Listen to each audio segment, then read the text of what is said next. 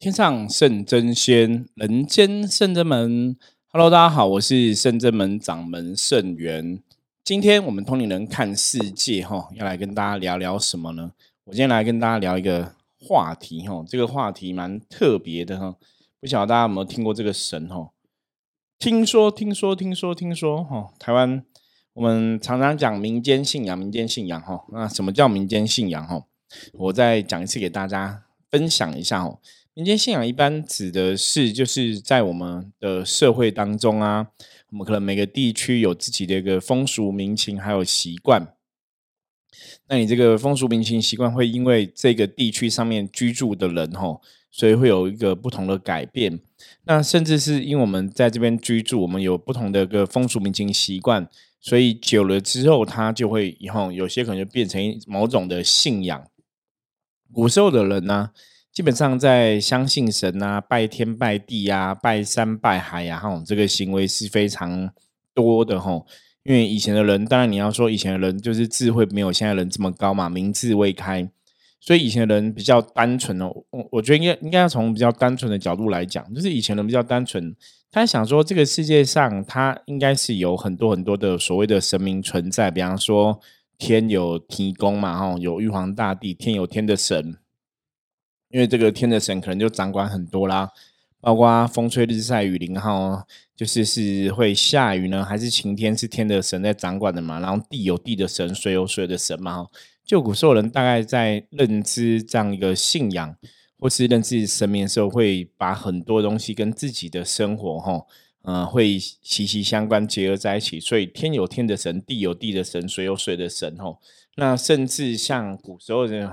因为以前道教哈，我们讲中华文化比较是有一段时间是比较重男轻女的，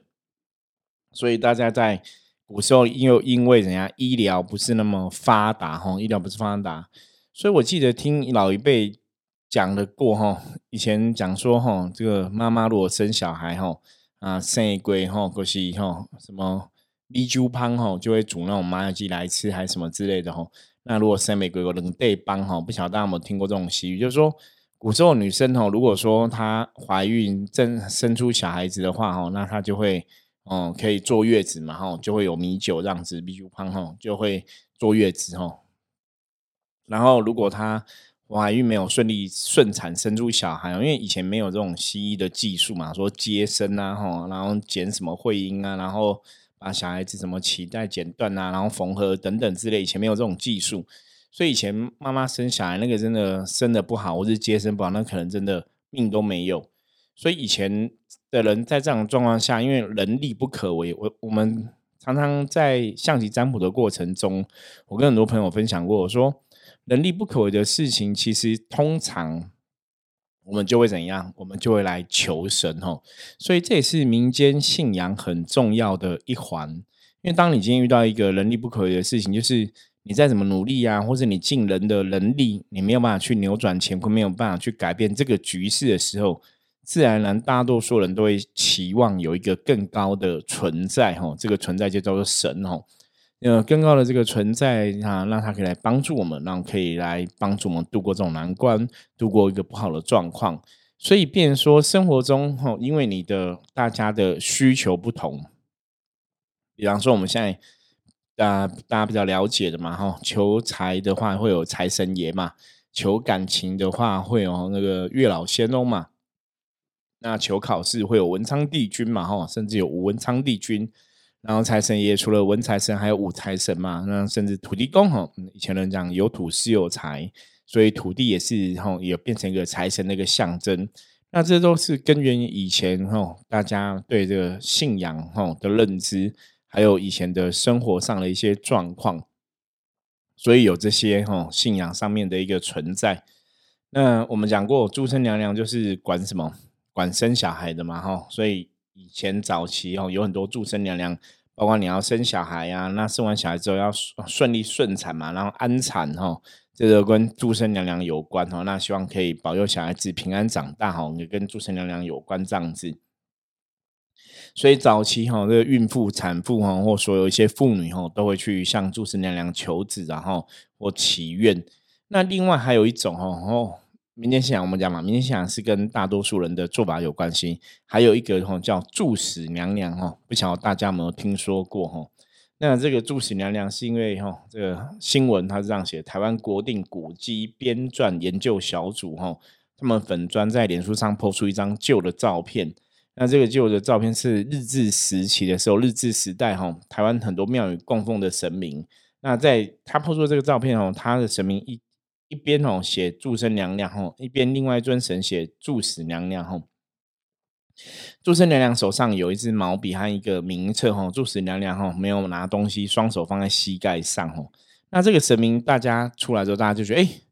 好像没有听过哦，没有听过祝死娘娘，怎么会有这个祝死娘娘哦？所以很多网友就在讨论说，那这间庙还在吗？因为那是日治时代的事情嘛。他说祝死哈，大家会觉得这个死亡的事情应该是什么阎罗王在管的嘛？哈，怎么会是祝死娘娘在管？那很多人觉得是第一次听到这个东西，甚至有人问说，哎，那祝死娘娘你去拜她好像会死掉，那到底是可以拜还是不能拜？哈，那拜如果你真的像我们拜拜拜都会讲姓名祝几岁嘛，对不对？所以有很多网友就很有趣。那中那我去拜了之后，我我就就狙掉了哈，好可怕这样子。那当然也有很多人像我们，可能就是第一次听到住死娘娘哦。那对此哦，这个台湾国定古迹编撰研究小组他就说哈，他说这个照片出自日治时期的一本台湾写真集的相簿哈。他说摄影师跟拍摄庙宇基本上不可跑不可考哈。那相簿中也没有详细的记录缘由。那有一种说法哈，他们找到就是有一种说法哈，就是早期因为我们讲台湾早期医疗不发达嘛，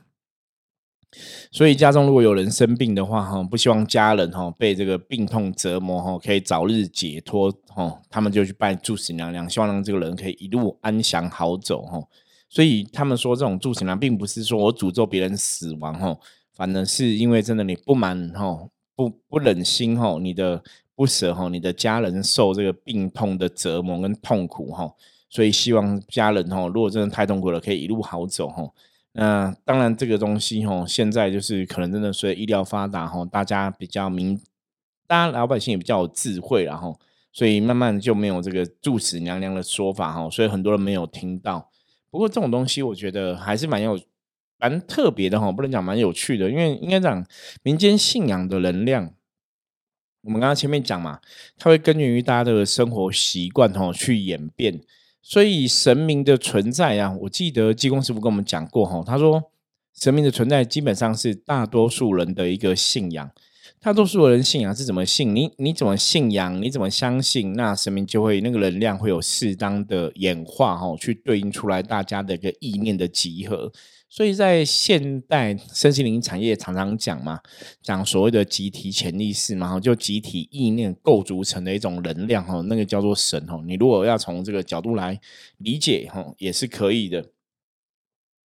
好，我们来讲说祝死娘娘这个事情哈，就是在古时候因为民智未开嘛，大家如果真的亲人受到病痛的折磨，我们希望他可以哈。不要那么痛苦哈，那可以离苦得乐，可以赶快。如果真的是这个病已经救救不了了哈，因为早期真的医疗不发达，这个病可能医生都束手无策的时候，他们就希望说这个人可以不要那么痛苦，可以早点离开哈。所以哈会说祝死娘娘是一个代表爱跟不舍的一个象征。那从这个角度来看哈，我们也可以知道说，台湾早期的民间信仰哈，大家应该知道，现在在某些地方的庙宇哈。还有拜那种药签哦，可是已经很少了啦，因为后来好像也算是不是一种合法哦，政府觉得这样也不好，因为早期就是神明哦，神明的很大一个功能性哦，神明很大的功能性是什么？是专门在治病的，因为当人生病的时候啊，早期因为医疗不发达嘛，那你其实可能也没有每个人都有这个能力可以去看这个大夫哦。去找大夫来治疗，所以他们就去庙里拔杯啊，哈，求神明赐签，然后赐这个药签，然后再根据这个药签哦，去中药行哦去拿药。所以早期哈很多的宗教服务啊，甚至说哈早期很多神明的机身、神明的代言人哈，都是很厉害，都是专门在治病的哈。我自己以前就听过哈，像我们台北松山慈惠堂。呃，郭堂主哈，早期哈，他接母娘的哈的灵，嗯，应该讲他是母娘母娘的代言人嘛，吼，神职的代言人。我就听说过哈，那个郭堂主哈，在早期他主要接驾母娘，其实帮人家办事情啊，最常做就是很厉害的，就是治病哈，就是这个人什么病哈，那母娘可能会好像会开药方哦，让这个人去拿药这样子。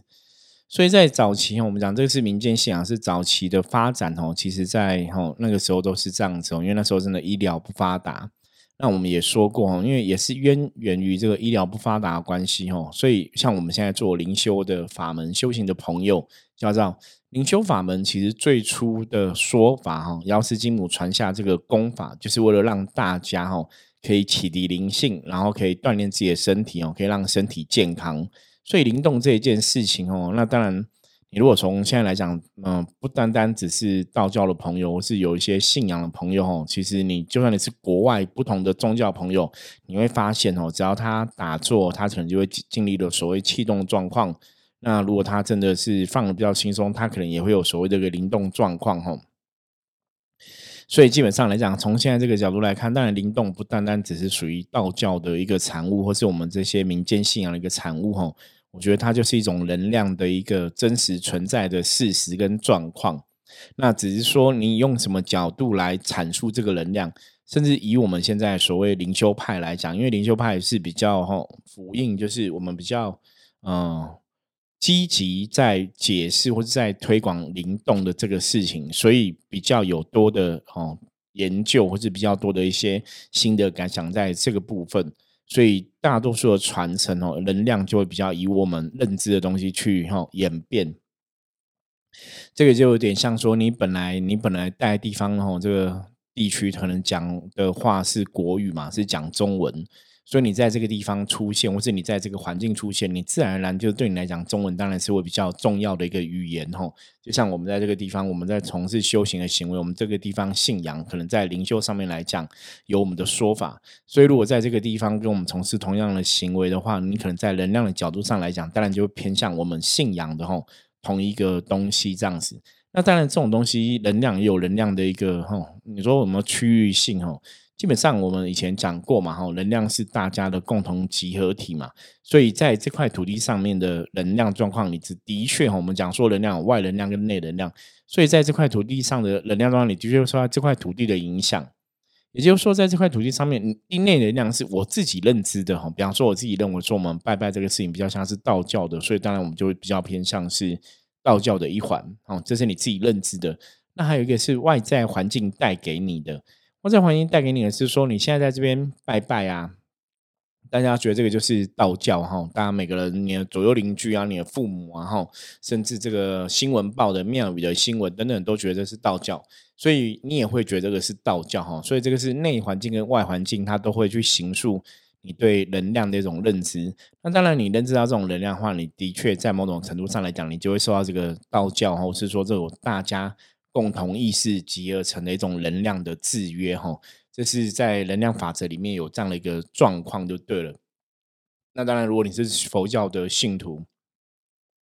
佛教讲哈，追求的是放下哈，很多东西不要太执着。我们讲过说，这个放下，因为放下就是你不受在这个不不被这个能量哈影响或是控制哈。不被这个能量哦所冲突、影响、干扰这样子，那自然呢，这个能量对你的影响力就会减低吼。所以放下是一种心境的锻炼吼，就说我自己是超然于物外的，我不受这一块土地上面所有一个能量的局限，或者是这块土地上能量的一种限制。那我自己必须要了解这个东西，所以当我可以站在这个位置的时候，自然我就不会被能量给限制住吼。所以这是吼你。自己的意念要够坚定哦，那在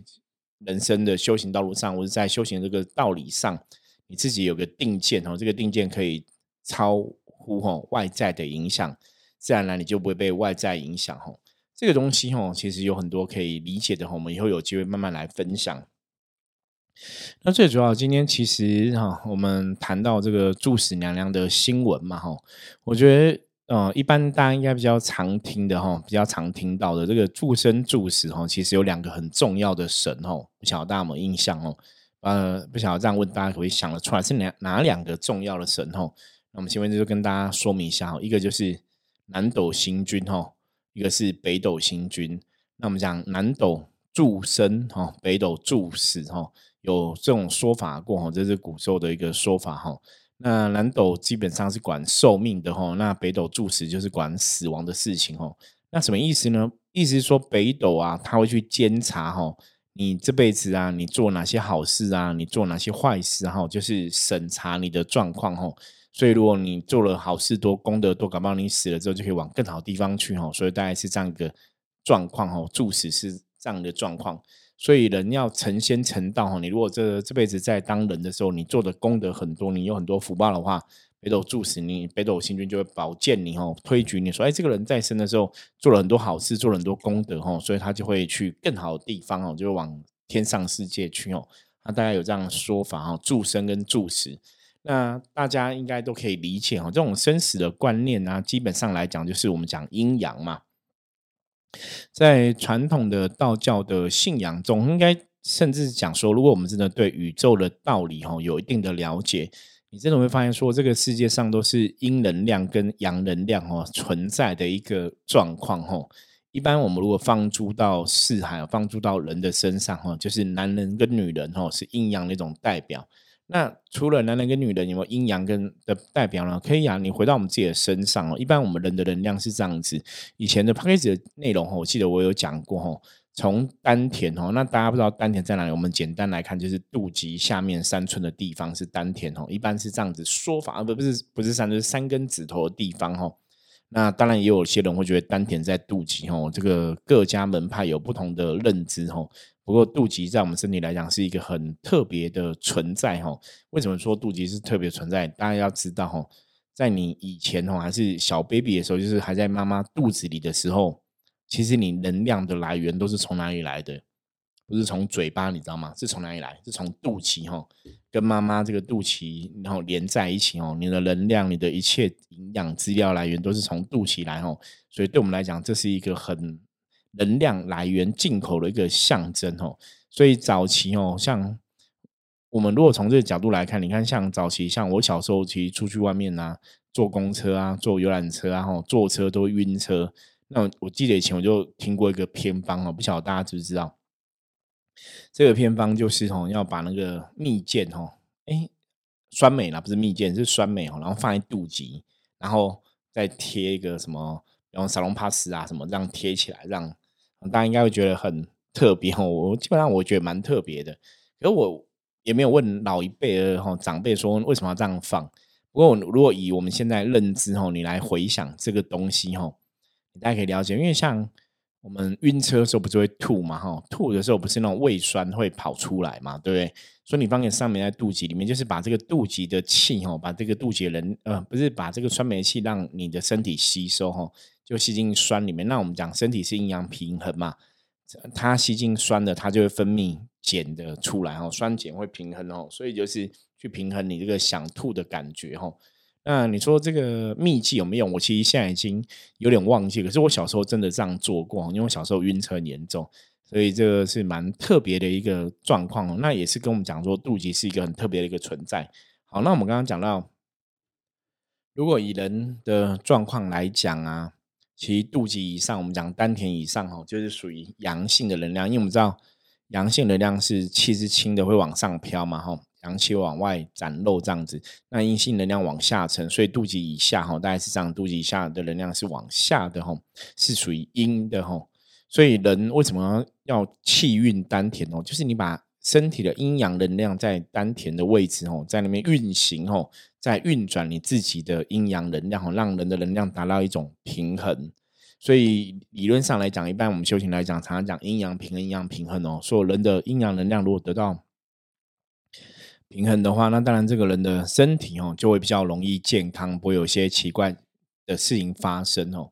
那这个阴阳能量当然也存在于哈信仰中哦。我们讲说信仰它是一个风俗民情习惯，是跟着这块地居上面的人哈所产生的一种状况。所以在信仰里面，大家会觉得，哎，既然有助生，那可能就有助死哈。然后哦，可以延寿嘛哈，可以寿命。南斗星君管这个寿命，那当然也会有管一个死亡的神叫北斗星君，这都是这种相对跟阴阳的概念哦。所以我们常常讲啊，修行啊，其实真的要做到很多是阴阳平衡哦。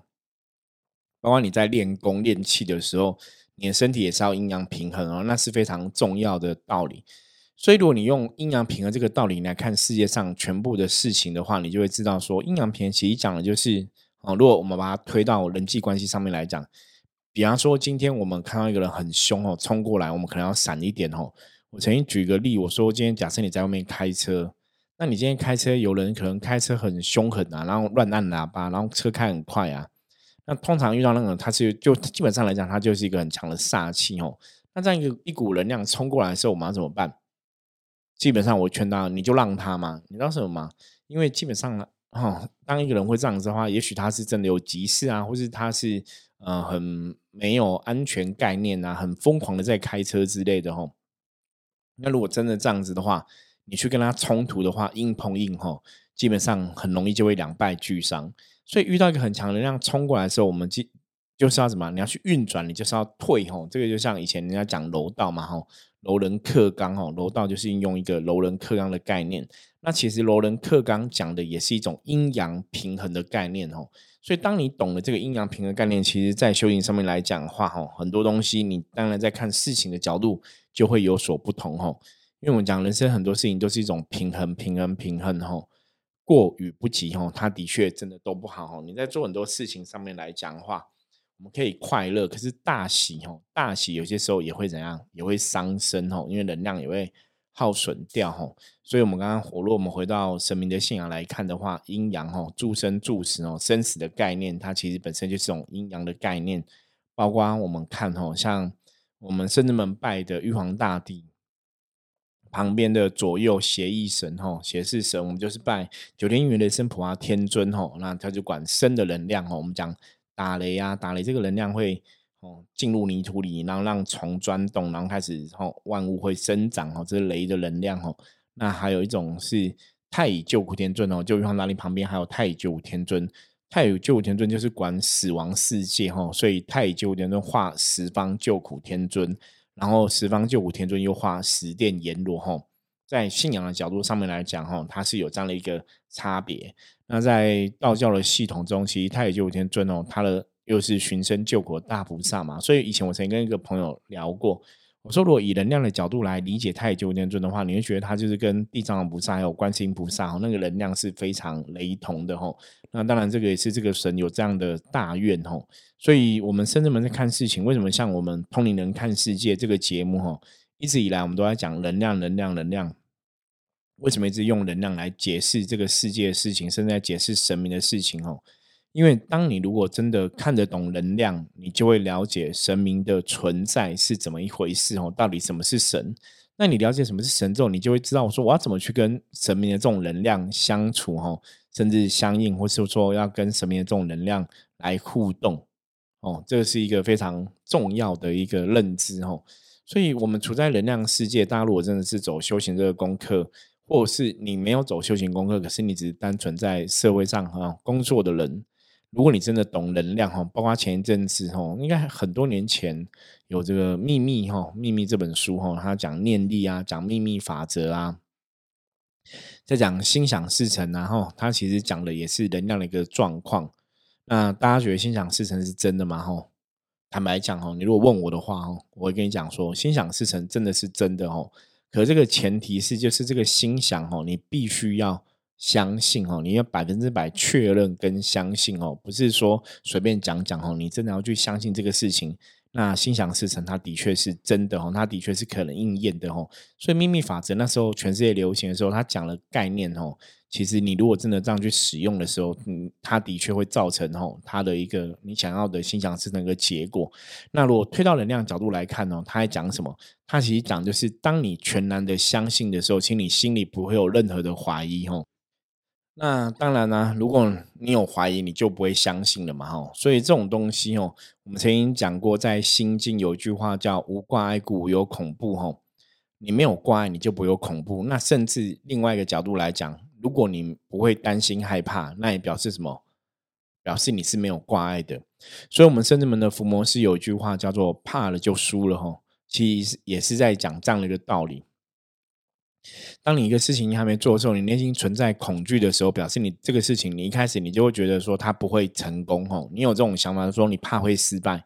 那人家这个法则很很有趣哦。你越害怕的事情，基本上是越容易发生哦。所以怕了就输了这句话的确有这样的道理哦。我们在做的事情前面，你还没有做，事情也没有发生，我们要培养自己正面的想法、正面观念哦。很多事情不要往负面去想，因为你如果还没做，你就觉得啊，我应该会失败。我跟你讲，你一定会失败。可是你还没有做，你要相信成功是有机会的嘛，成功是有希望的嘛。那如果说我们在前置我们的努力是做了更多的准备，或者我们更努力的话，那个东西就会让你的信心会更坚定嘛，吼。所以这个是一个信念的表示。我们说，当你的信心是很坚定的时候，事情自然会往好的地方去。可是这个信心坚定，它不是只是我自己，吼。这痴人说梦，自己跟自己乱讲而已。而是我的确有些行动，我有些付出，所以那个行动跟付出会加强我的信念哦。所以怕了就输了吼，这句话也是该跟讲这样的一个东西。当你内心没有存在恐惧的时候，那个事情它就有可能被实现；当你内心有恐惧的时候，那个事情可能就会往你恐惧的地方去吼。